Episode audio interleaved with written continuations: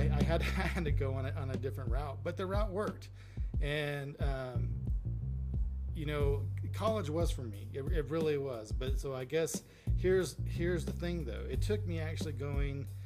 I told myself that if I was going to go back to college, and I said this, you know, well when I was when my dad convinced me to go back to high school. If I'm going to do this, I'm going to go all the way. I'm going to get my doctorate, and it was more just to prove to myself that that was something that I could complete. Just you know, um, it was more of a personal thing and not like something that I had to do because I wanted to make billions of dollars with a doctorate.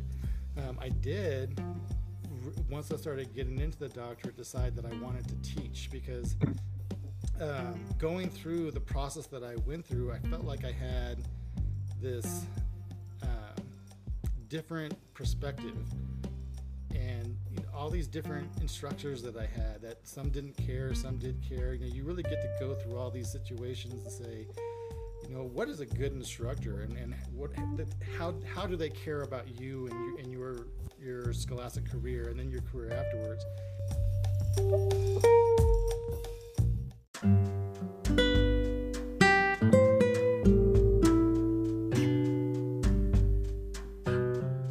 What is up, everyone? This is Scott Brandt, the host of the High School and Beyond podcast. I want to thank you for your support.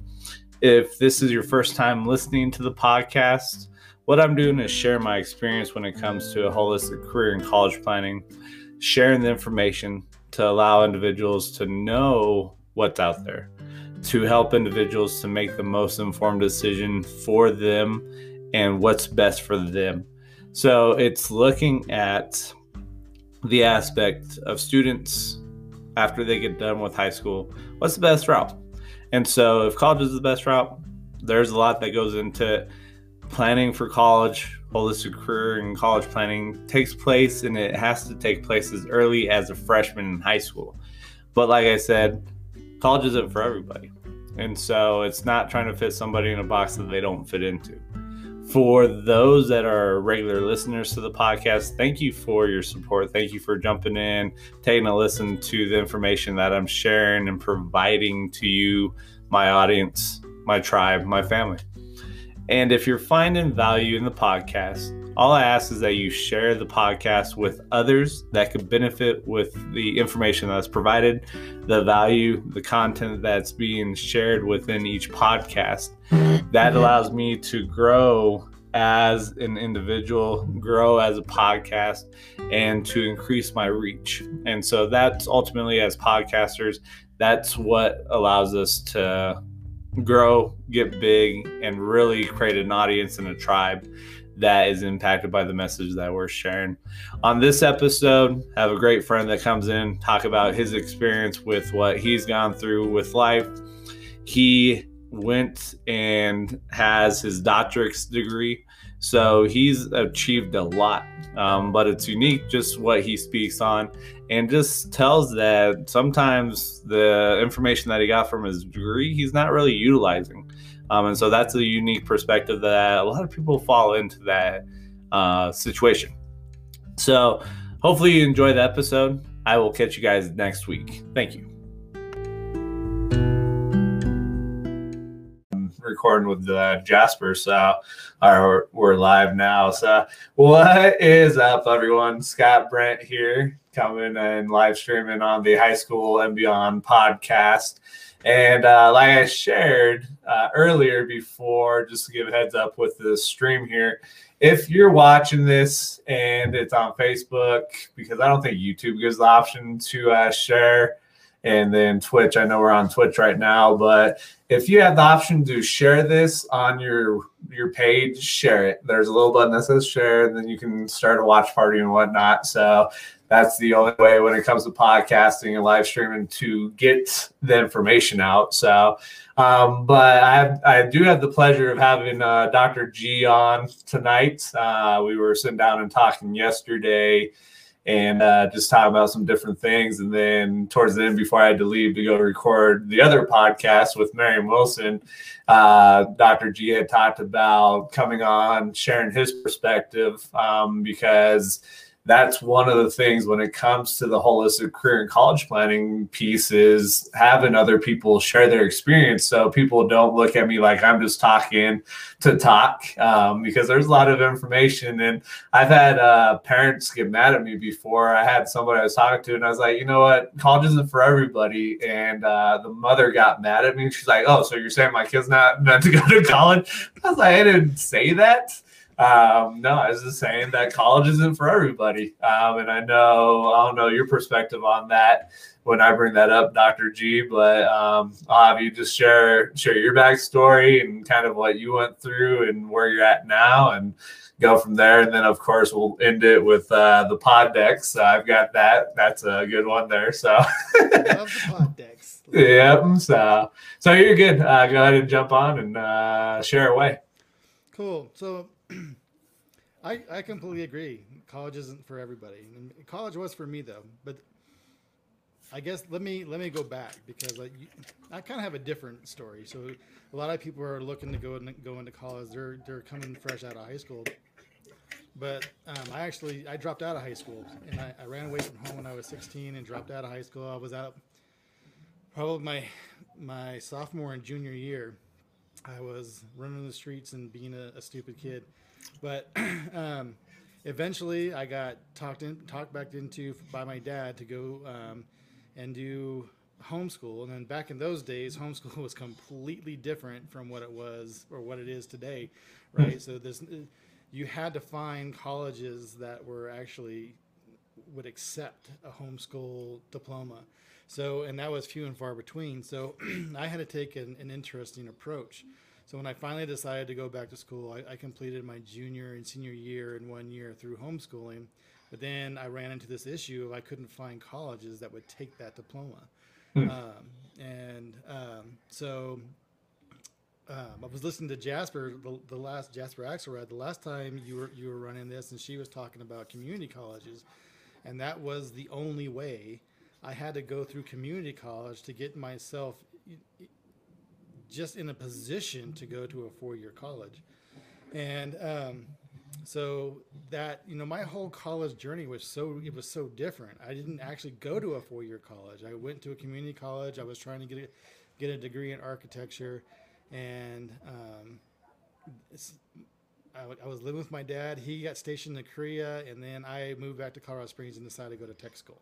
So I just I went completely out of the four year thing. I was like, I just because I needed a job, I needed something to, to kind of make money, and so I went to tech school, or I guess what they calling um, vocational school, but more in a, in a technology aspect, to do um, architectural and structural drafting. And so my idea at that point was, I'll get this two year degree, get into the at least try to get into the field and then see if I can work get under an architect, and then you know you can work.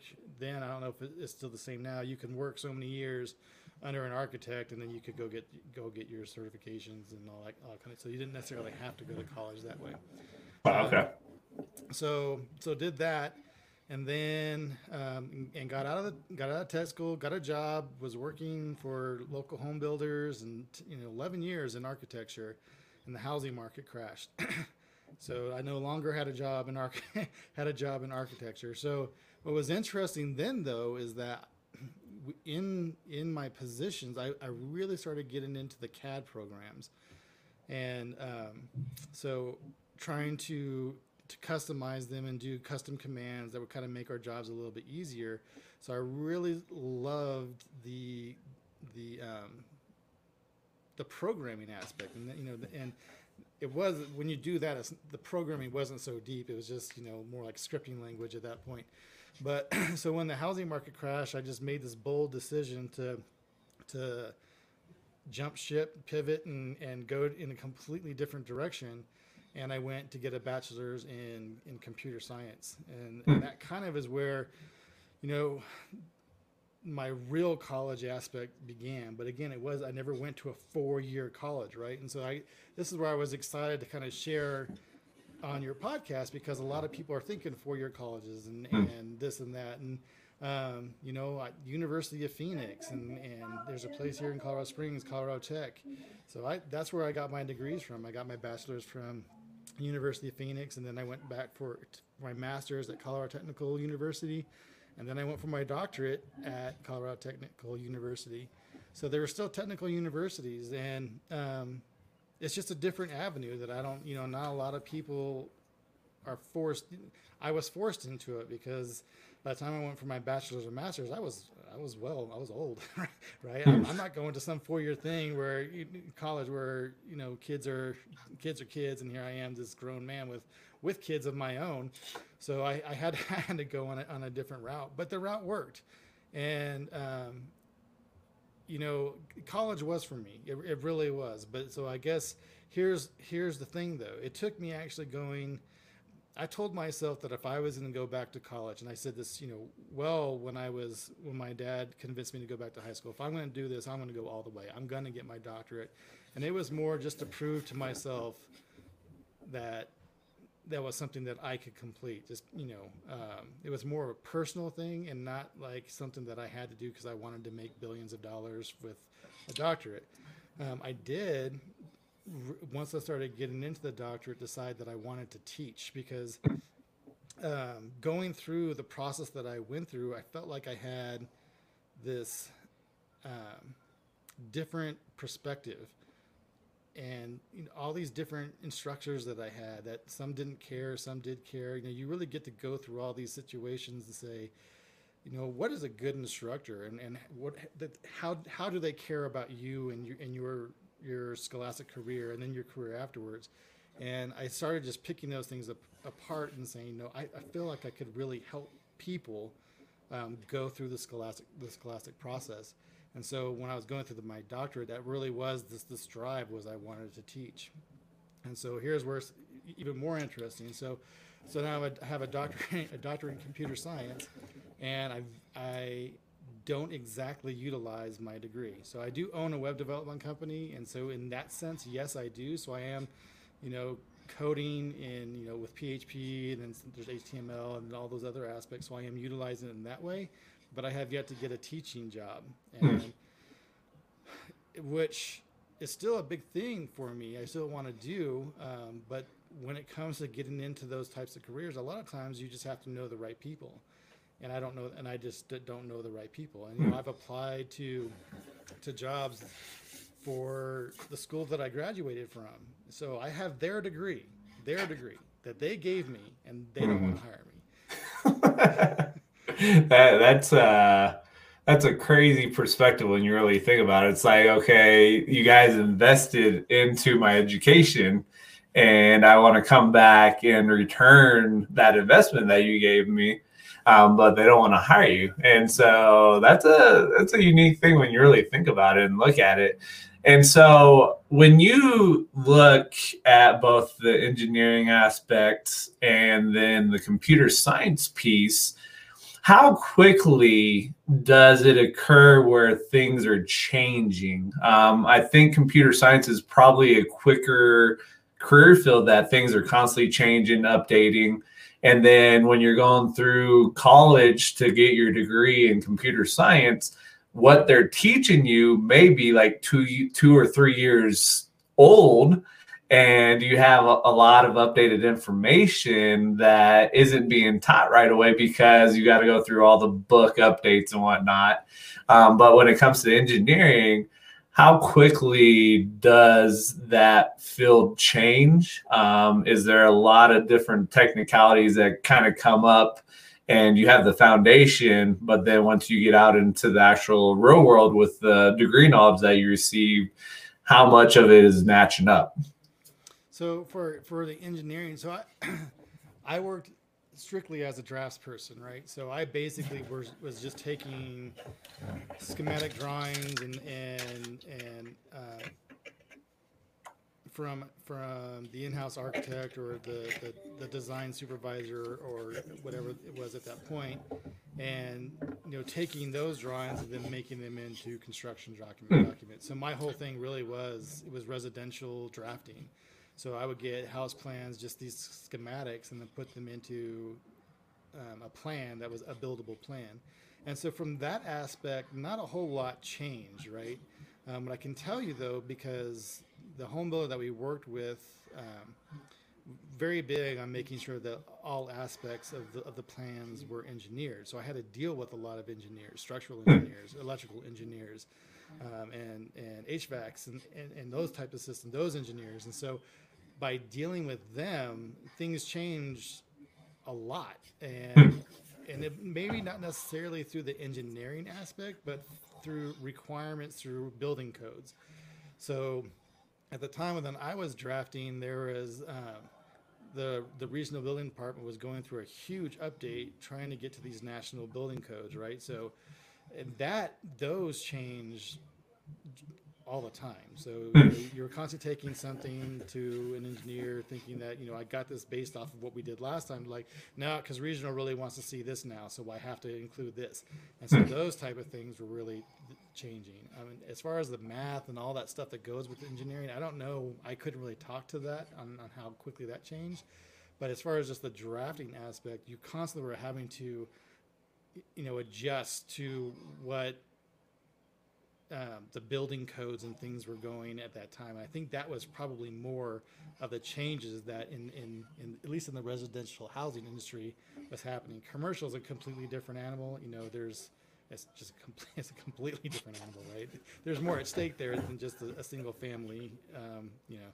So, um, but yeah, and, and as far as drafting goes, though, the, the the main change then is whatever whatever type of tool you're using, right? So the CAD programs change every year and they they do updates with their software. But then again, at that point in time, there is um, there was the building information model. When I was doing that, was was in its infancy.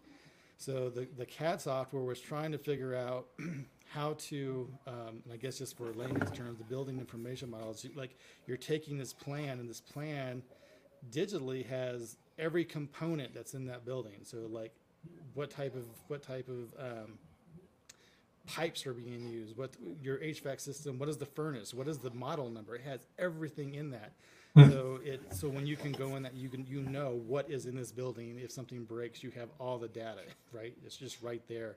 And so, but that and now and like I haven't been in that industry in a while, but I'm sure it's like off the charts now. The things that you can do with 3D modeling is probably pretty insane. Um, but so there was a big shift going on with just that aspect, and then engineers and drafters and all of us, because they're all trying to, co- you know, do this collaborative effort of making these plans be this this 3D model. So that was an interesting shift for us, and mm. you know, as and but with technology, so with the computer science piece, you got to look at that too. So ask him the computer science and all those these applications that people are using you know so that is shifting quickly right? Because like you were saying computer science it just it, it just changes. I mean it, it's hard for people to kind of keep up with that. So the same thing happens with the engineering like they have to keep up with the software that they're trying to utilize as well not just the regional building codes so there's all this, these learning curves that happen. Oh, okay. so that that was an interesting piece. That answer your question yeah, yeah, no, it's uh, it, it's one of those things that ultimately, um, I look at it to potentially where somebody could go through a community college and get the basic foundation, and then go out into that career field, and then they start really picking up the knowledge piece. They start picking up the experience piece, which is the most vital thing um, but that's also why individuals are in school. If they go that route, I highly suggest trying to find unpaid internships or anything of that nature that allows you to pick up that experience that you can combine with what's being taught in the classroom to what's actually happening in the career field and matching that up and bring it bringing it together um, but I think a lot of times people look and they they hear the idea of unpaid internship and they're like, I don't want to do that because I want to make money. Um, but I'm like, in the long term, if you have it where you're looking at that experience, that experience is going to pay off for you in the long term instead of just this quick. Let me work in the restaurant industry. Let me be a waiter. Um, anything of that nature. Um, and then we do have George Davalos that came on he's saying, uh, "Hello, gentlemen." So, what's up, George? Uh, I, I, know this is probably really with uh, what you do within your career, uh, George. This kind of fits very well with kind of what we're talking about um, because I know you've got some things in regards to the construction piece and you're doing the consultant piece uh, from the last time that we had talked and whatnot. Um, but ultimately, like we were talking, I think people really have to look at the opportunity to go and take those internships on um, and that's something that I've talked to, to business owners too. I'm like, ultimately, when I'm talking to these students, you could potentially have an unpaid intern come in, work with you, you can see how they work as an individual. And then if they're a great fit for your company you could potentially bring them on as a part-time employee. And you've already done the vetting. And so if they're going the unpaid intern route you don't have to worry about paying them. You're giving them that experience. But if they don't fit your company you're not losing money potentially because you're not having to pay them um, so I don't know what your outlook on that when it comes to thinking outside the box, um, because you know I, I will think some crazy stuff uh, and bring it. It's not that crazy, and so I was actually fortunate enough to find a company that was willing to do an unpaid internship. So I actually did it.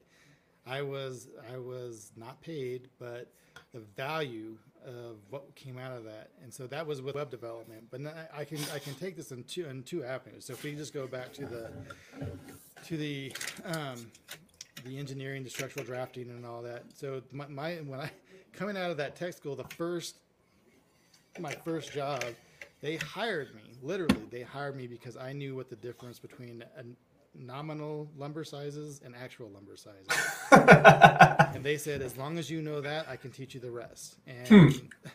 and so they didn't care what I learned in college. They really didn't. They just, I mean, they can you work on the CAD? So I had to show them that I could draw. I could draw on the computer and list the commands and this and that and, and whatever. But that was really that was their hiring factor is that I was one of the few that actually knew the difference between nominal and actual lumber size. Hmm. So that was interesting. But and I learned so much from that first design firm that I that I worked with. Um, even to to things that I didn't learn when I was in in school, right? So there's there's what you learn in school, and you have these projects, and you do the projects and this and that, but it's it's geared towards just teaching you this foundation, right? so then you get into work and you have this foundation, but then real life happens, and you're having you know to deal with customers and and design changes and making this and making that. So there's a whole bunch of stuff that was just like crap, this is this is pretty insane.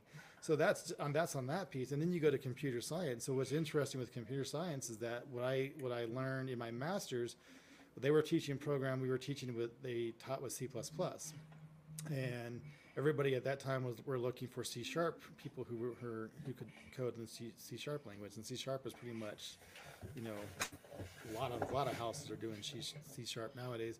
so um, so it's interesting because you know it's, it's it's just syntax at that point, right? Or syntax, sorry. So if I know if I know the C language, I just really have to figure out how to do loops and and and all this stuff in in the C sharp. So you just got to learn learn that that syntax. So, um, but houses didn't, you know, these these these um, these software development companies didn't. They're like, you, I, I don't need a C coder. Mm. I need a C sharp coder. And so that killed you, right? Because now you're in school and you're like, well, I, I paid this money for school and I learned this, and you're telling me that I can't utilize that. But mm. really, if you think about it, like literally, it is just learning how to do you know in C sharp, but I learned how to do in C plus. It's really not that difference. Like any any programmer can say, look, I learned this. I can take this knowledge and do Java and C sharp and and all these different other kind of uh, programming languages. I just need to learn the syntax. So yeah. Um, but that was that was an interesting thing. So when I had this, going back to your your question about the the um, the unpaid internship, so I was like, still, I was in school, I was doing some things, and I was trying to get jobs. So I now I already have my bachelor's, so I had a bachelor's degree, but I had no experience, and and so I'm going, well, how do I get the experience? And that was my way of doing it, is saying, I don't care, I have the degree, but now I need the experience. I, will I'll sit here and learn for free. Yeah. You just just give me the knowledge, this this on the job training that all these people want, and because I needed to meet both of these requirements, and it, I think it's still a thing today. You know, we always said this is huge. Whenever I was looking for the job, you know, I have schooling, but you need experience. Well, how can I get experience? You know, or if you don't have a degree, the degree, then you need a degree. Well, I need both. Yeah. So, and um, that was the only way that unpaid internship was the only way I could get both. And I learned literally, I learned so much. And I was only there for probably about six months because then I had to actually, I needed, you know, I had, still had bills to pay, so I had to find Yeah. something. But within that six month period, um, with the with the lead developer and just gaining his knowledge on this real world experience, I learned I learned more with him than I did in my my bachelor's. And so it was it was an amazing thing, and I would encourage, you know, we with my web development company, we already talking about that. I know there's a lot of people out here, so I know um, Madeline Costa. She's she does some work with with UCCS, I think, with taking some interns, and so Yep. it's just an important aspect to get the, both of those schooling and Yeah.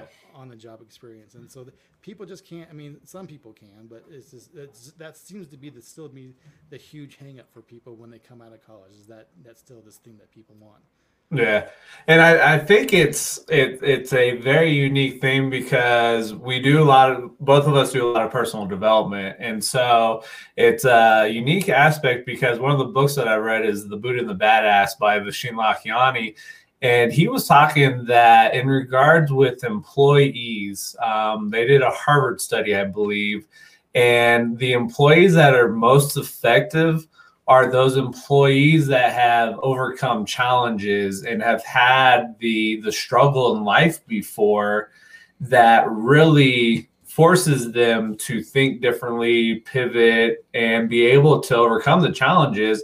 And then they're looking at these people that never had any challenges.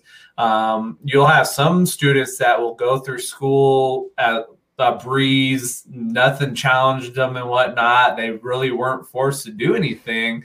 And then all of a sudden they get to college and they may freak out because it's not easy like high school was. Um, and so I think that's another thing that we have to look at when you're coming out of college and maybe you don't have the experience, but maybe you've come overcome a lot of different things. And that's where we have to remember when the students are going through is they need to look at the challenges that they may have had to deal with and what they did to overcome that to sell themselves to the employer. Um, but it also comes down to the fact of is the employer looking at the individual or are they looking at this individual coming in to fill the bottom line? Um, and so it's one of those very unique things that has to adjust, especially in the the time that we are now. Um, I think a lot of different things that employers do are still very old school, and they're missing out on a lot of opportunities. Um, and so I don't know what, when you look at that, what your perspective is, because you are doing the coaching piece too, the mindset piece. Um, and I think ultimately that's another thing that people have to realize is you can start a business you can start a career without a without having to worry about a degree um, because life coaching um, i've heard individuals where there's been a coach that's been 20 years old and has worked with individuals um, and then i look at the big speakers like Peter Voogd who got into network marketing and did a lot of big speeches and he's 25 years old and he's getting in front of CEOs and talking. Um, and so it's it's a very different perspective and ways to look at it, but we still have a lot of people that are set in their ways and don't want to do any of the changing piece. And I tell people changes is a consistent in life. That's the only thing you're ever going to come across. So I don't know what your outlook is on that um, because running WebInit, uh, you may have to bring in employees. Um, and so when you're looking at that, what's your idea or what's your philosophy when it comes to somebody that may not have gone through college um, and somebody that may have gone through college? What's your outlook? What's your perspective on that? So we we so I have partners. So I have I have two business partners, and we've talked about this at great lengths. So one of my business partners, actually both. So I mean, my sister's one, and then Ryan is is the other. And um, so Ryan ha- he doesn't have a degree at all. He's he's certified in, in search engine um, optimization, so he has certifications, and that, that's a whole other road, right? Certifications are are especially in the com- in the computer science field, like the, the, the degree is cool, but if you ever look at people who have uh, in the computer science realm, they have a whole other you know alphabet soup coming after them, and that's their their certifications. And so certifications, you know, if you if you want to look for another avenue outside of college is is if you could if you have the knowledge. So a lot of people are you know kids today are programming, they're, they're coding on their own. They just learn it, right? They, mm-hmm. they I pick up a book. I want to learn how to do this, or or to, you know doing uh, uh, websites with HTML, or they learn PHP just because you know they're streaming and they want a they want a website, so they can't pay someone to do it. So these kids are they have a knowledge base today that um, they could actually go out and get hired based off of just the knowledge that they have. And so we talked about this at great length. This, you know, there are and there are there are people out there who have more programming knowledge and can can code like circles around me, right? And they have mm. they don't have a degree. So why why would I um, push that type of talent to the side?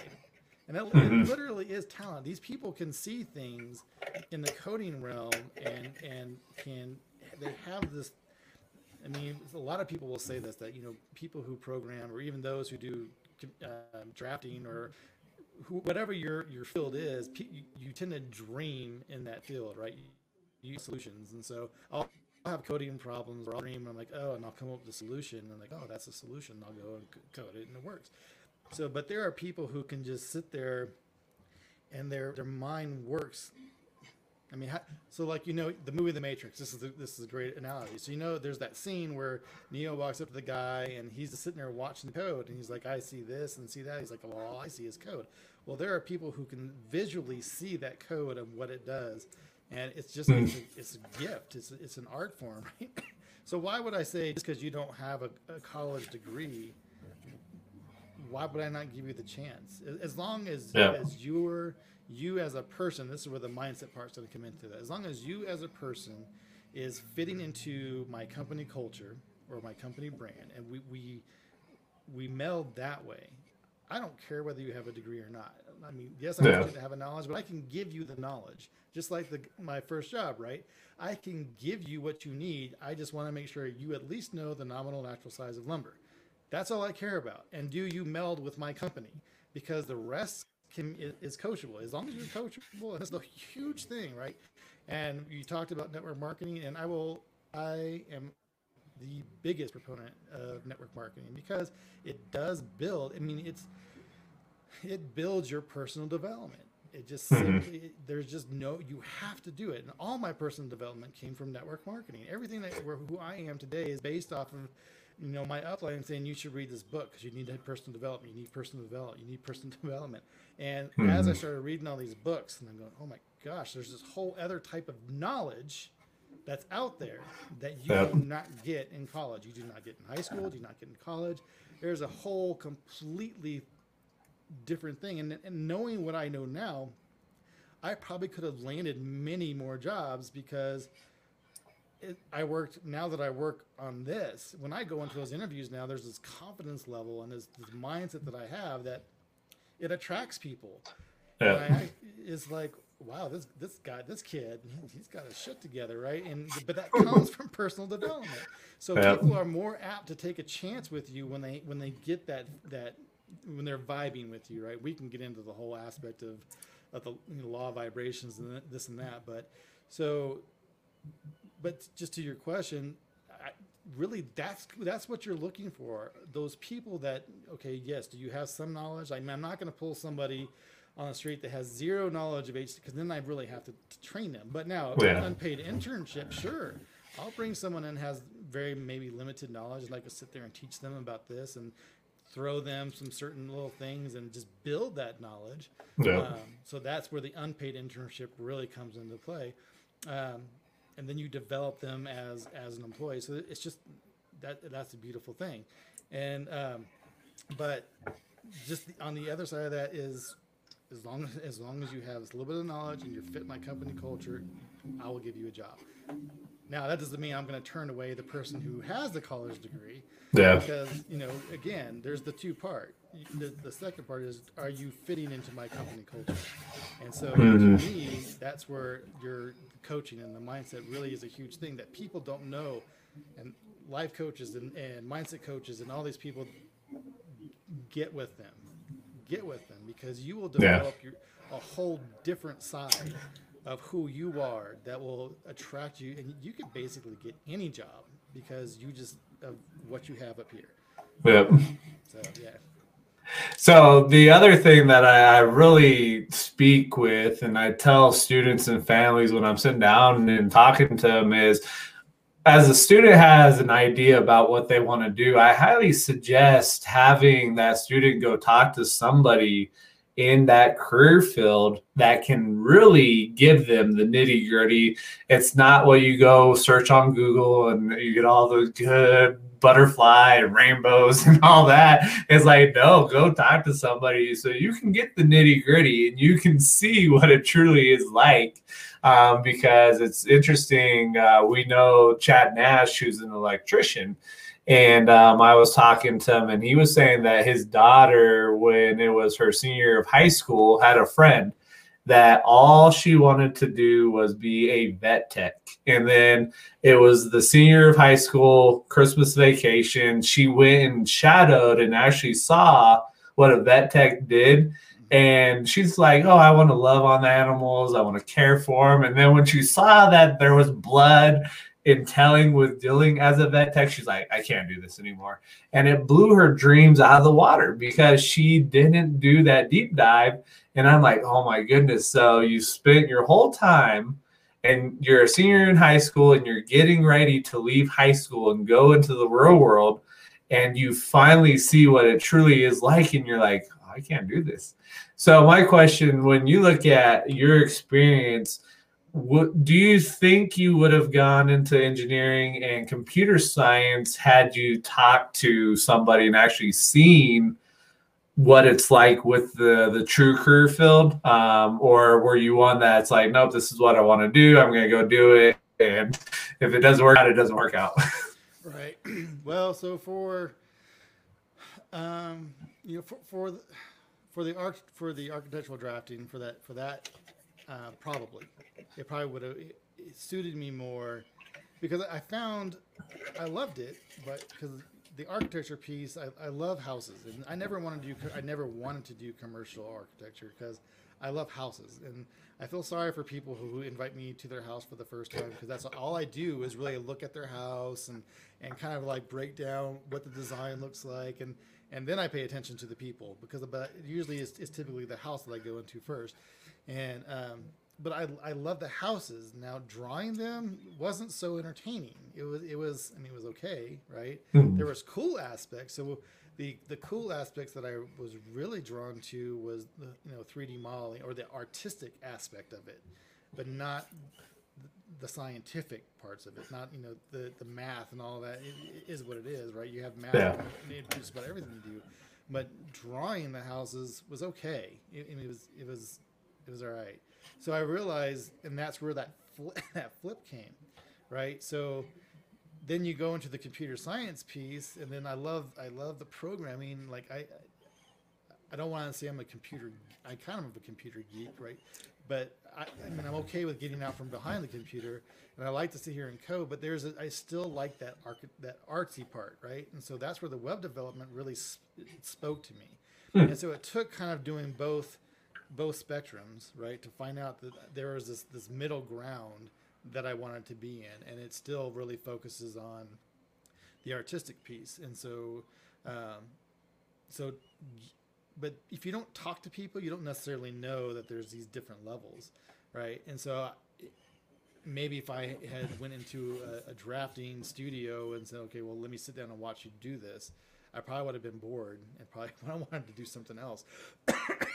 and um, but the the coding piece, I don't think I necessarily need to talk to anybody. I but I, I felt like I picked that up on my own, right? When, I, was, when I was customizing the CAD the CAD software and, and doing um, doing those little those little scripts, I kind of got a taste for it, and so I, I really um, sort of understood that. And then we also had um, in the the the IT department the the the chief information officer he was a programmer and so I would always pick his brain. So I kind of oh, okay. had that.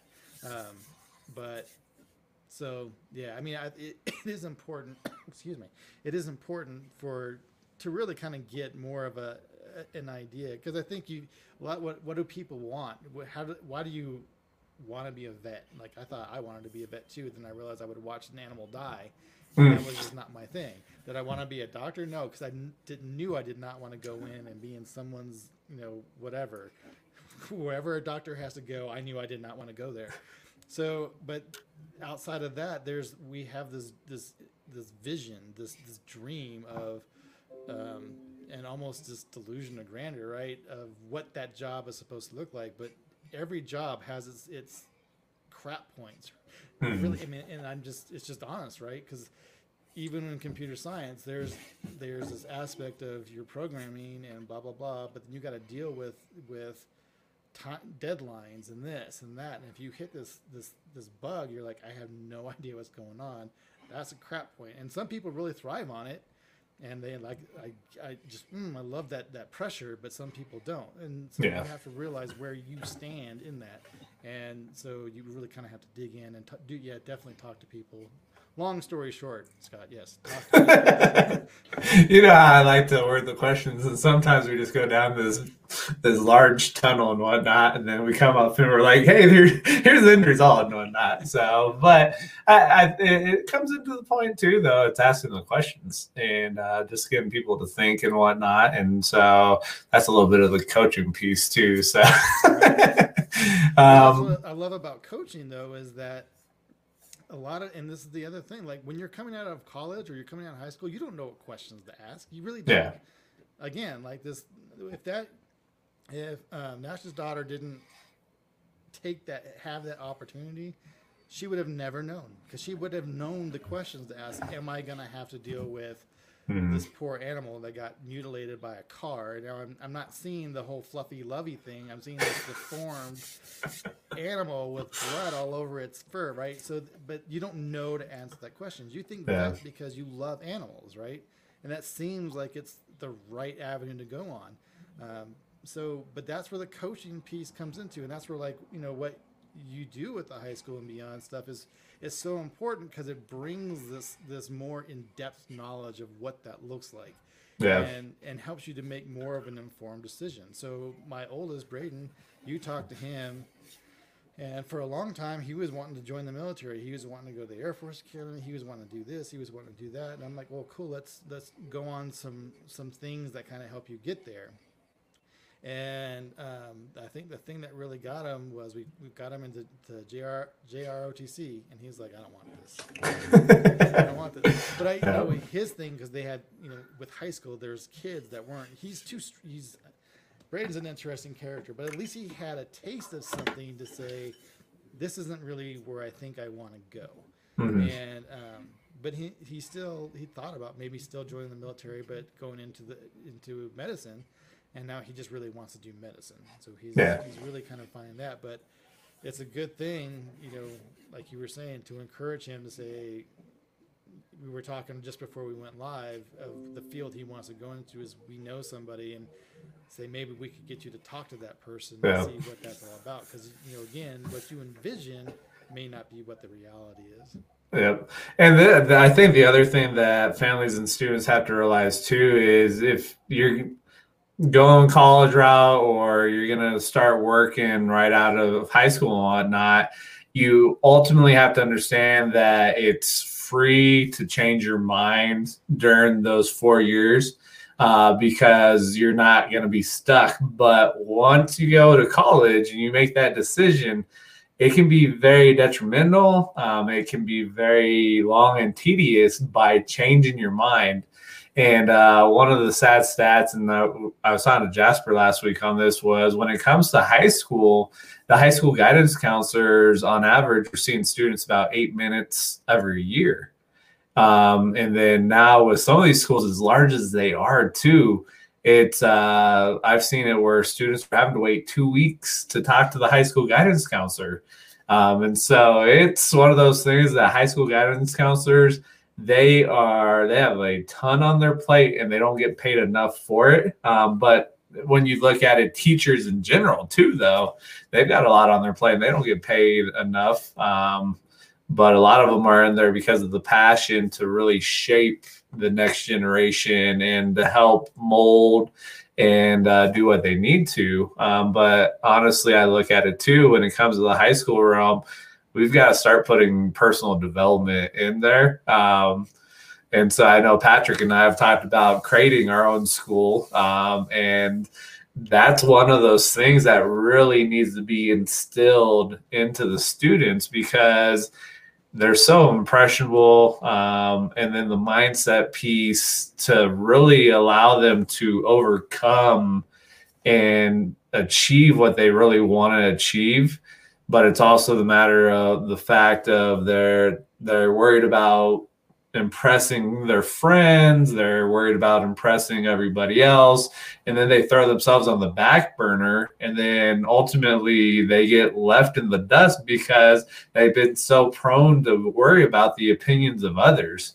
Um, and so it, it's a tough piece um, but then i look at it too and it's also what's the home environment like because if you got parents that aren't in this realm and aren't working on themselves it's tough for the kids to really see that. Um, and so it's a unique approach. Um, and it's not easy work, but it's work that has to be done.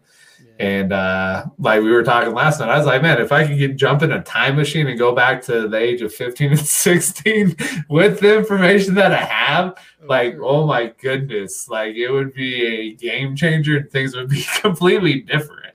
Yeah. Well, what's interesting is that's so you know I actually do the mindset coach, right? So I'm doing the mindset coach piece too because it's so important. And one of the things of where I really want to go with it, and I just I I haven't really figured out how to how to make that happen is do exactly what you were saying. Not necessarily do a school of my own, but how do I get to to those kids and teach them about personal development because what mm-hmm. what you were saying and this is such an interesting thing that be, because and you never know this as a kid because you never have personal development right so yep. while we're out there as kids trying to impress our friends and trying to do this and trying to do that um, if you could if you could just work on this work on the your your personal development and work on your mind work on the mindset you uh, will impress your friends in ways that you have you could never imagine. And mm-hmm. so there's this this perfect story. And again, I will talk about my oldest son because he's he's really involved. My youngest one is too, but not like my oldest. So he's really involved in where I go with the mindset. And so we work out these programs for him, or you know these these not programs, but these uh, exercises for him um, on what he wants to do, right? And so he came. He's like, I think this is this is the person I want to be as I as I go through high school. And he just listed down all these qualities. I'm like, cool. And so here's your exercises that you can do, and um, and you just work on them. And he uh, he he was working on them. And so a month later, I had. I think I was telling you this last night. I had a parent teacher conference with a couple of his teachers, and they're like, "We have seen this interesting shift in Braden, right? He used to be not want to talk in class and this and that, and he was very reserved, highly intelligent, but very reserved. It says, but now, now we see, you know, just in this past month, mm. and it just clicked. In the past month, right when he started doing his own personal development, we've seen him become more social. We've seen him become turn into not so much of a follower, but a leader in class he's coaching more kids. He's being this this person and everything that they were laying out that they've seen him become was everything that he had on his list. And so how important, I mean, mm-hmm. it is so flipping important to get the mindset, the mindset, and the personal development in front of these kids because the successes that they'll have in life moving forward. I mean, and, and like we were saying last night, and that that shift happened in a month.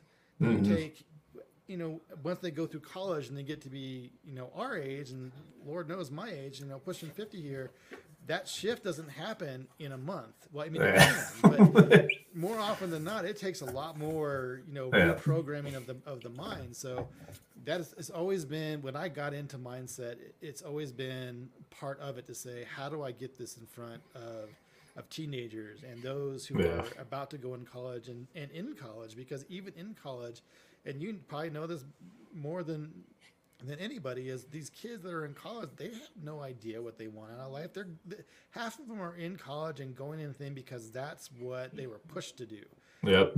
Or that's where they were told the money's at. But there's no mm-hmm. passion in that in that field. So they come out of it and there's no desire. So why are they not succeeding in that? Because they really didn't want it to begin with. Yeah. and so determining what the you know taking your mindset and saying, what is your passion? Really, what is it that you want to do? And there's exercises you can do. I mean, coaches says all kinds of exercises to say, mm-hmm. let's figure out what your goals are supposed to be in life. Let's we can yeah. work on them in five year goals, ten year goals, whatever that looks like, and we can begin to build this roadmap through personal development and mindset that doesn't matter what's on that piece of paper, you can succeed at it. Mm-hmm. So it is it's sorry, I got, got a little soapbox there. It's, so important. I couldn't agree with you more that, that yeah. personal development is something that needs to be in in in, in high school, definitely. Yeah. Well, and I I wouldn't I wouldn't apologize for getting on the soapbox. It's just one of those things that honestly we're taking the platform, and uh, as we record and people watch this and share it and whatnot, it's stuff that sometimes parents aren't thinking about it um, they haven't thought about it because it's not anything that's been part of their life and whatnot. And then they can start looking and saying, well, maybe this is something to incorporate within the family and whatnot. Uh, but it's it's one of those things that we, we got to use the platform and uh, share what we know because that's the the value of the value that you have to pass on to somebody else and uh, it's just a matter of people being open and whatnot. So it this is one of the big things because when I've I, I don't know if I said it, but I know I taught about business owners, but with families and telling the students, hey, go talk to them.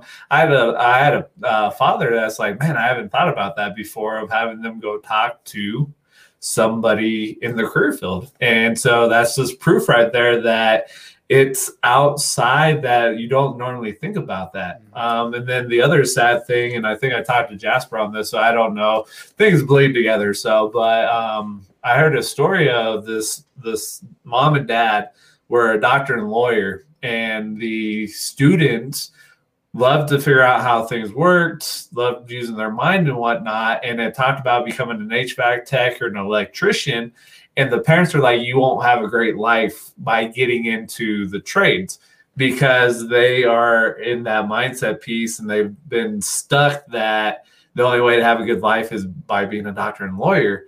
Um, but if the parents really thought about it the kid could have gone to trade school a technical school apprenticeship got out with very little debt and be making a lot of money um, probably more than you could make as a doctor and a lawyer, depending on where you're at in the doctor room and whatnot.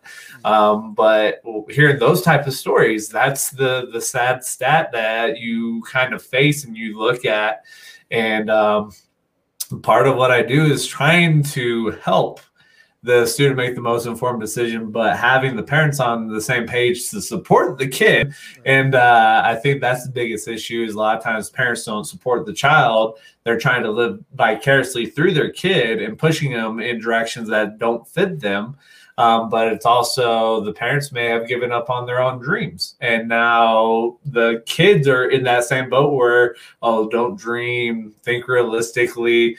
Um, because like you have these individuals that are gamers. And I think it was, uh, he was either 12 or 13. He won the Fortnite World Championship and he won $3 million And so, but as parents, they're like, no, we can't have that. Even though you have some, uh, a lot of colleges now that are starting to create e-sports teams. Um, and so the shift that's taking place is huge. Um, and you got a lot of kids that are very passionate about gaming. Um, but do they get the support from their parents because of the ideas and the thoughts that the parents have? yeah. Well, and you know, I, I kind of fall on, I did fall into that, but it, not for probably the reasons that you think. So I didn't let my kids really get into gaming until a little bit later, just because, you know, part of my schooling was was cybersecurity, and you learn a lot about the kind of people that are out there mm-hmm. in those. And so mine was just more of a, of a protective aspect. But now that they're old enough to and to know hey, if someone you know approaches you this way, this is probably what that is. And yeah. um, so now I let them they stream all the time, and um, you know my my youngest is I think I want to be I want to program computer games. I'm like that's cool. Like we can we can look at that. I was like, but do you know that there's also a big industry of testing mm. games? Because the, the coding aspect is fun. like again, I'm all about the coding. I yeah. love it. It's good times, and um, and that could be that could be really cool. Like what the things that they can do with that is just out of this world, right? And then to see the end result of what you just did with you know billions lines of codes, and you see that end result come up on a computer screen. That's very fulfilling. Um, but at the same time, if, if you know go to I'm, at least he has someone who can do programming so i can show him the coding that goes behind and, hmm. and see what he says but if that's what you do, streaming, gaming, but if you don't want to just be a streamer, see if you can get a job testing these because these people who create these games, they have to do a pre-market release, right? Is it, is it mm-hmm. going to be successful? Is yeah. it something that that we really want? And so, I don't know if you remember the the, the movie Big. You ever see the movie Big with Tom Hanks? Yep. Yep where he get the te- he got to test all the toys, and he was that was just like the greatest job ever. So it's the same type of thing, right? There's there's there's all these uh, you know different aspects of in, these industries that you could even tap into if, if it's not you know if the vet tech isn't something what that you want well what other kind of things can you do in that yeah. that field in that realm that has less to do with the blood and this and that. So maybe it's it's you know boarding animals or taking those animals and, yeah. and getting them through physical therapy. So after the blood and guts, you know now you can do the loving and the and the hugging on them and nurturing yep. them back to the health. So maybe that's the aspect of the veterinarian part that you you really want to get into. So there's so many different aspects to this as well that again, but if you don't talk to people, like that's again mm. your hmm. point. If you don't talk to people, get into their you know what goes on you are never going to know this aspect. So yep. um, yeah. I like i'll let my kids they, they, i don't even see them half the time they're here because they're in their streaming games and, and, my oldest he just he, he has his little streamlab twitch account thing that he's doing and whatever. I mean it's if they can make money on it who am i you know? Even if you have a job we have a friend Q who games, right? then why wouldn't he? It's just another income stream. When he's off of work, he can come and stream his games and make money at it. Why not? Yeah. Another stream of income. So. Yeah, it, it's so funny. It's just how we really, as adults, just kind of have to. Uh, we got to shift our mindset piece, um, and that's the biggest thing. And so it's it's a unique thing uh, that people really have to shake themselves out of whatever's taking place and whatnot. So, but when you look at everything you've gone through, your experience and whatnot, what would be one thing that you may do differently if you could go back in time? What would be something that you'd be uh, you'd do differently? Man, always hate that question because, and I hate to be like this. The, the there's there's not much that I would do differently because the experiences that I had Yep. Right. It, it it's made me who I am. Now, if I could have learned those things earlier, that's obviously that would be something I would be do differently. But how how do how do you say okay if I could go back and learn that earlier? Well, you learned it because of the processes that you already that you had to go through. Yeah. Right? So being running you know running away from home and working two full time jobs at, at the age of sixteen so I can pay rent. And so I was an adult at the age of 16. So maybe not running away from home, but yeah. you know what? The, the people that I met and the things that I learned from that has given me my drive, and it really has made me understand a lot more. You know, now that I've done the personal development and I have more of the knowledge of the mindset, and I look backwards and I say, oh, this is, you know, when I was actually pushing myself forward and knowing where my head was at, that was the mindset piece. And then, so connecting all the dots later, it's, it's I just, I am thankful for the journey because I, I just, I've experienced so much. So, but I guess if I had to answer that question, it would probably be not running away from home. Yeah, yeah, and but I think uh, when we get that question asked, though, too, honestly, we have to look and be like, well, this was as part of the journey. This is what shaped me to be who I am. Um, and I, the only other thing that I really speak to with uh, students and families is why, if you, college is the route that you're going to go, ultimately talk to your professors. Um, talk to your classmates and if you can start drumming up ideas outside of everything it's a beautiful thing. But ultimately talk to your professors because they know people that you don't know and start building those relationships and then they could potentially help you out when you get ready to graduate and you need that connection. Um, i would say that's probably the one big thing is students just need to take the time to ultimately talk. And build the so i think probably being able to teach students networking skills and get that started early um, would be a beautiful thing. Um, now it, goes into i don't know maybe we we create maybe we talk to uh, uh, amanda with uh, homeschool heroes and maybe create something in regards with the personal development realm and see about trying to get into the schools with it um, because i know i've got a good friend that does it's called stand up stand out and it's an anti-bullying program mm-hmm. um, so why not create a a personal development piece that we could bring in and you've got your your uh, degree. I've got a degree. So it's like we could create a course and instead of like people going through deca we create this personal development course and really shift and start changing. So this may be something that we have to talk about offline and see what we can do with it. Well, um, an interesting thing that that just happened recently with so amanda hennon for anybody who's listening because this this is actually a good a good platform for um, homeschool heroes. Is she developed the program her and her brother did based off of what COVID's been doing with the school. So, you know, to get more tutoring time and to get teachers to have more face time with their kids, uh, their students, um, you, you know, teachers can go onto this platform and essentially say, you know, I, I teach math or I teach science or I teach mm-hmm. this. So if your child needs more attention than that, you know, here's my profile, I charge whatever. And so the teachers can have like this, this side hustle type thing, but still based off of, you know, what their degree is in. Yep. So what Amanda has done is she has opened that up to not just teachers now. So mm. what you're saying can actually be, can happen with homeschool heroes is you can develop the the personal development courses and say, this is the course I offer is really important right now. And, and so if these parents or students decide that's a good idea, mm-hmm. there you go. And so, um, so yeah. we might. yeah, we might have to. So, all right, sounds good. So, but yeah, no, it was a great conversation. Uh, it's one of those things that when I start talking to people, sometimes it doesn't go down the route that we start with.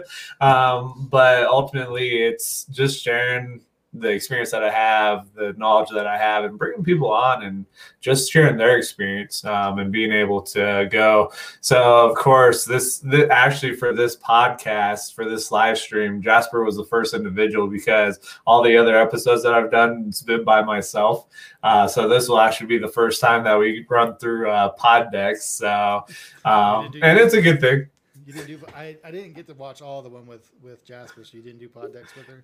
No, because she had to get off because they were getting ready to roll out because they were down uh, doing some stuff with the Tabal and whatnot. So um, the interesting thing is there is a deck in here off of the app that's a philosophy deck. And so kind of goes with all this stuff. So I had to laugh and whatnot. Um, and so the first question here is it is it more important to be respected or liked? Um, I don't know. I guess I would go. I would go with respected, because, you know, there I've I've had some people that I didn't necessarily like, um, mm-hmm. but when they talked, I listened because I respected them.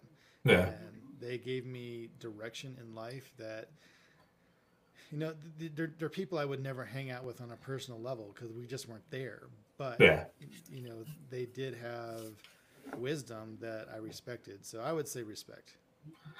This is one of those tough things uh, when I look at it because honestly, I think it starts with the the liking aspect that builds into the respect aspect because I think honestly, if you respect somebody, you're not going to fully agree. Um, but if you like somebody and you start building that relationship, it goes into that potential where if you've got to do something and you build that relationship, people are going to come along with you.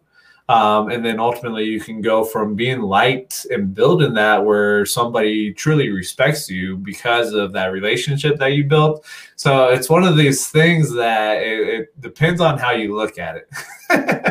yeah, it's perception. What what came first, the chicken or the egg? So do yeah. do I like you to respect you, or do I respect you and then like you? Yeah. And but and I'll still say that when I when I say that when I say the respect aspect, it's not that I didn't like these people, right? There are just people out there that I, I would not resonate with on a personal level. Yeah. But you know, when it came to taking what they told me as you should do this, this is a really good idea. I can I can respect your thing because I know what you've been through, and I just mm-hmm. I'm not going to go out and and sit down and have coffee with you because we just don't really have that much to talk about in that level. Yeah. So I guess that's really where I was going from that. And it's not like I hated them. It's not like I, you know, I, I spoke badly about them. It's just they're just we were just we were just not there, right? Yep. So, no, I got it. Um, but I think it's interesting because you start seeing how people think. Yeah. Um, and so you're going to get multiple different answers and whatnot. Yeah. So I know this deck would be perfect with uh, Flip. yeah. Well, Flip will he'll he'll blow your mind. You ask him, yeah, he'll be like, "Well, let me break down to you what like actually means and the word result." And he, he just has all that. Flip is a he's one of those guys that I like and I mm-hmm. respect both. So yep. He's a, he's a good he's a good cat. I like him. Yep. So the next one is: Is there an absolute way to attain a happy state of mind? Say that again. Is there an absolute way to attain a happy state of mind? Yeah, absolutely. I I look at it because you've talked about it. Um, ultimately, it's the internal piece, but I think it also comes into regards to what you've been talking about, the abundance versus scarcity um, and so that mindset, if you have the abundance mindset, that helps out with the gratitude and being happy. But if you've got the scarcity, your energy and vibration is going a different route and it doesn't produce a state of uh, happiness. Um, so for me, I look at it as that way. There's things that build up, um, and you can obtain a state of happiness within your mind. It's just you've got to work on it. So here's here's here's the process. I'll, I'll just give you the process, and if you can do it, you'll be happy. So you you have to understand how the mind works. So I'll try to make this quick, and I'll just I'll give the condensed versions. But you have to understand how the how the mind works, right? And Scott, you know this very well. So the, the mind is is on a high level separated into two pieces, right? You have your conscious and your subconscious. And so, what most people do, and where the, the unhappiness comes from, is people are focusing on their current position in life or their current results and things that they are not happy about. Mm. So, what happens is that's your conscious thinking. You're consciously focusing on these things. And then, with that conscious thought, it, it presses down all those thoughts into your subconscious, and your subconscious, where that is where your feelings are generated from. Okay. So as you're focusing on these this position that's not great, it's bad, it's terrible, you, you impress that on your subconscious. Your subconscious is generating these feelings of depression, of anxiety, of all these negative emotions, right? And then those negative emotions, what those do is they produce action. So your body is going to habitually react to the emotions that your subconscious is pushing out there. And so, what do you do when you're depressed? You sit on the couch, you binge watch Netflix, you eat a pint of ice cream, whatever. You know, it's not productive. And so now you're doing that, and you're again consciously going, "I hate my life. I shouldn't mm-hmm. just be sitting here binge watching Netflix." And so, what's happening? You got that conscious thought again. So it's impressing your subconscious. So it's a, this cycle, right? You're just constantly yep. unhappy. So if you want to be happy, you have to take your thoughts and your mind and the conscious part and say, "Cool." Where do I want to be in life? And this is where you flip everything. You say, this is the whole mindset piece. This is the whole foundation of it. You say, I would, I want to be here. This is my goal. To me, this mm-hmm. is my ambition. This is where I want to go. And then you're consciously, you focus on that. Yep. And so people, when t- people talk about being positive, that's the focus. So where's your focus at? Yep. You're focusing on that positive aspect of where the forward thinking, the moving forward in life, your goals, your ambitions, the dreams, all that. So when you think about that, you the you're impressing that in your subconscious. So what feelings comes from that? Excitement, happiness, mm-hmm. joy, gratitude, and so all that is, begins to give you more actions, and the, what actions go with all that you move you're you're moving forward you're going towards your goal because that's where your feelings and all those emotions are directing that so you're getting these different results. So mm-hmm. then when you're focusing on those new results those are good results and so now the cycle happens but it's pushing you that way. Yep. So there's your happiness right there. Just it will happen every single time you focus yep. you put your thoughts onto those you'll be happy and I think that that also plays into with students in high school having to worry about tests and whatnot, and not worrying about tests, but taking tests. Like, what are they focusing on? Are they focusing on, oh man, I haven't done very well, um, and then the brain starts looking and finding answers for those questions. And so, this is another example here of how it impacts mm-hmm. students uh, college, all that different stuff. Being an adult. oh, definitely. When you're when you're so when your student is sitting there going, "I hate math." Well, of course mm-hmm. you hate math because you just told yourself you hated math. Stop telling yourself you hate it. Say, math's not that hard. I get it. It's fine. And the more you tell yourself that, the in your body, your mind, see, your subconscious doesn't know. It doesn't know the difference between truth or false, right? It just knows whatever your conscious is feeding it that's what we're going to do. So when you say I hate math, I have a test coming up. Where's that your anxiety is coming from? Mm-hmm. Is, is, like stop telling yourself that you suck at math, you hate math, or whatever. Yep. like, no, I can do this. I got this. I can figure this out. I can. I can. Instead of I hate, I can't. I don't. so stop using those negative terms and use the positive ones, and then you will succeed at math. It, is 100% of the time. I guarantee it.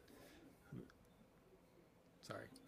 And, and, we'll go. This is the last one. We'll go with the last one here. Uh, it says, "What book have you read multiple times?"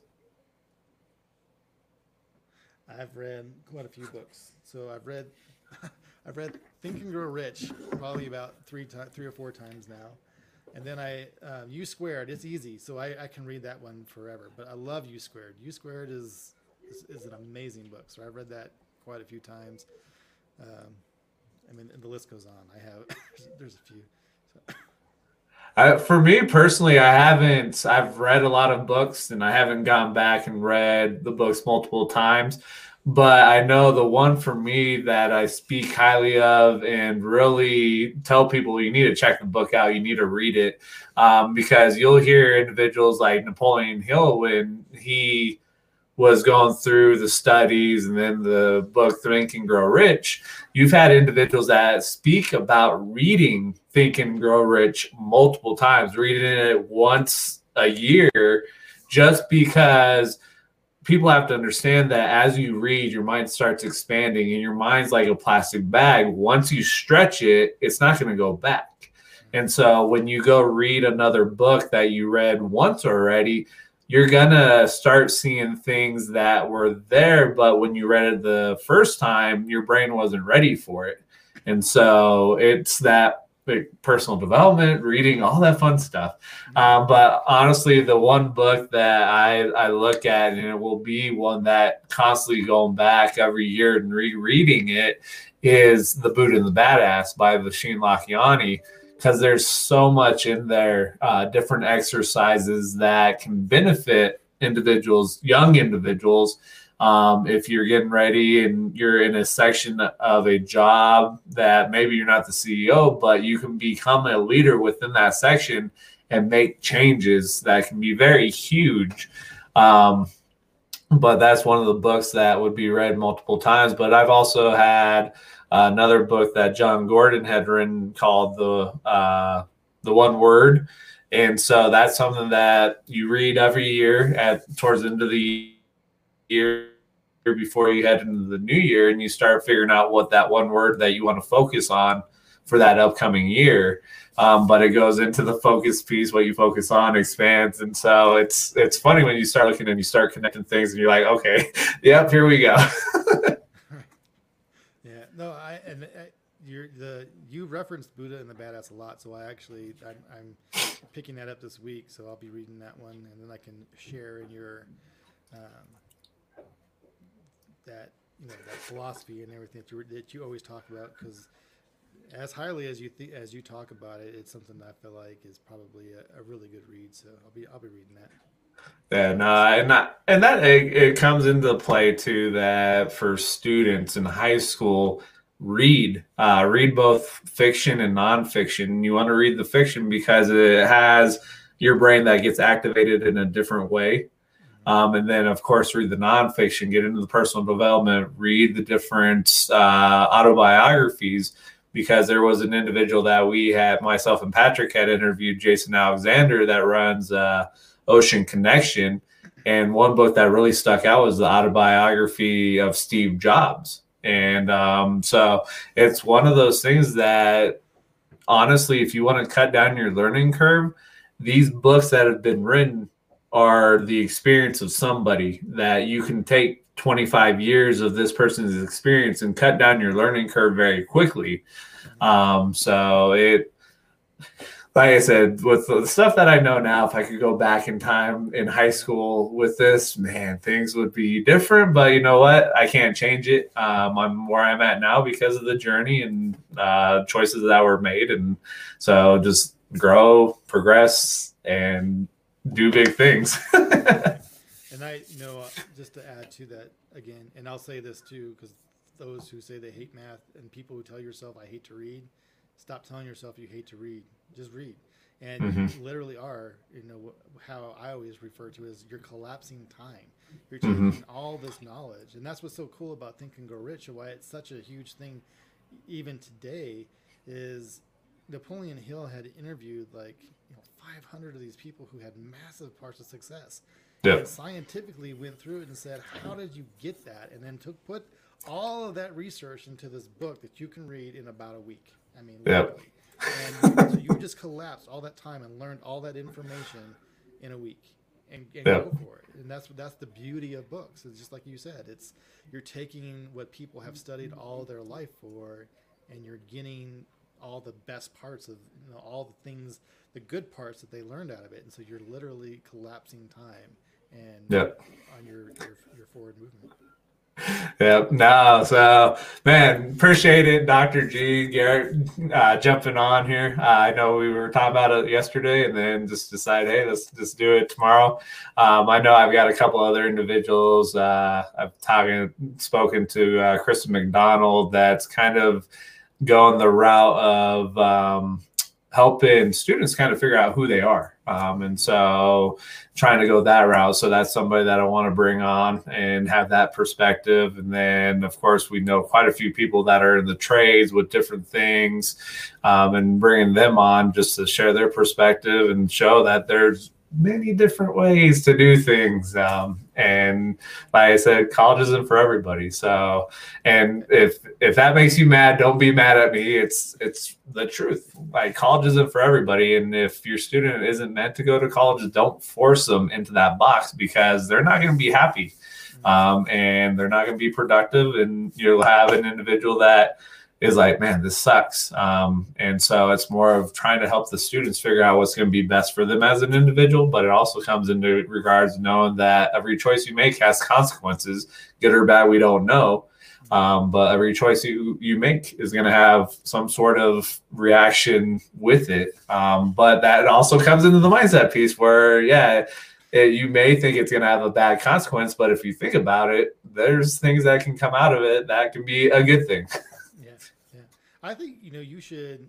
We, we talk about doing these classes and stuff for kids, but there should be one for parents too, because there there are ways. And Jasper Jasper always she tries to talk to me about this, and she says this is probably one of my stronger points is talking to parents about how to deal with their kids on that because mm-hmm.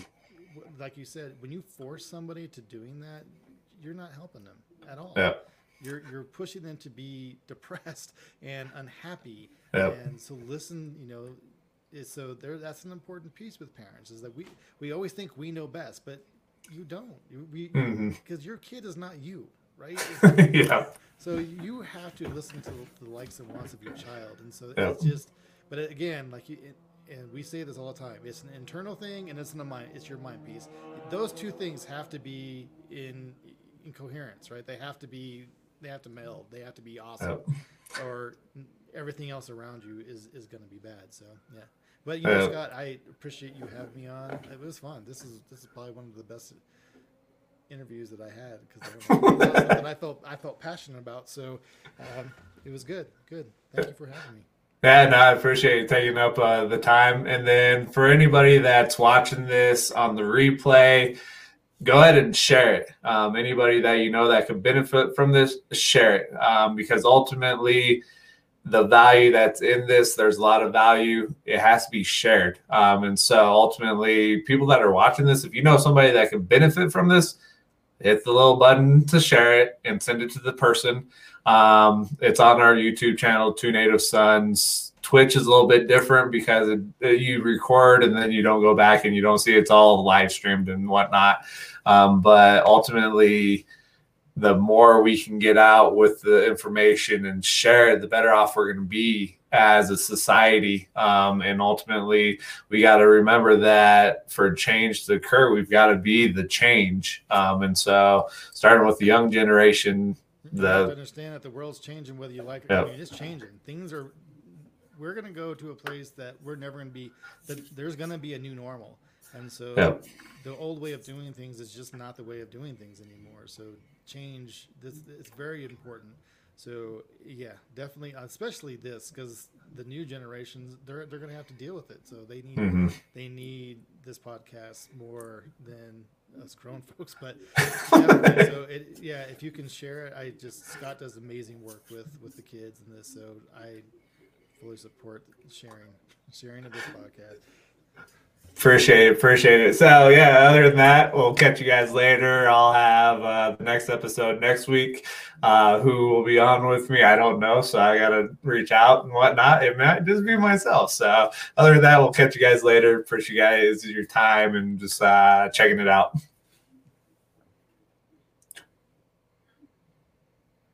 In the broad.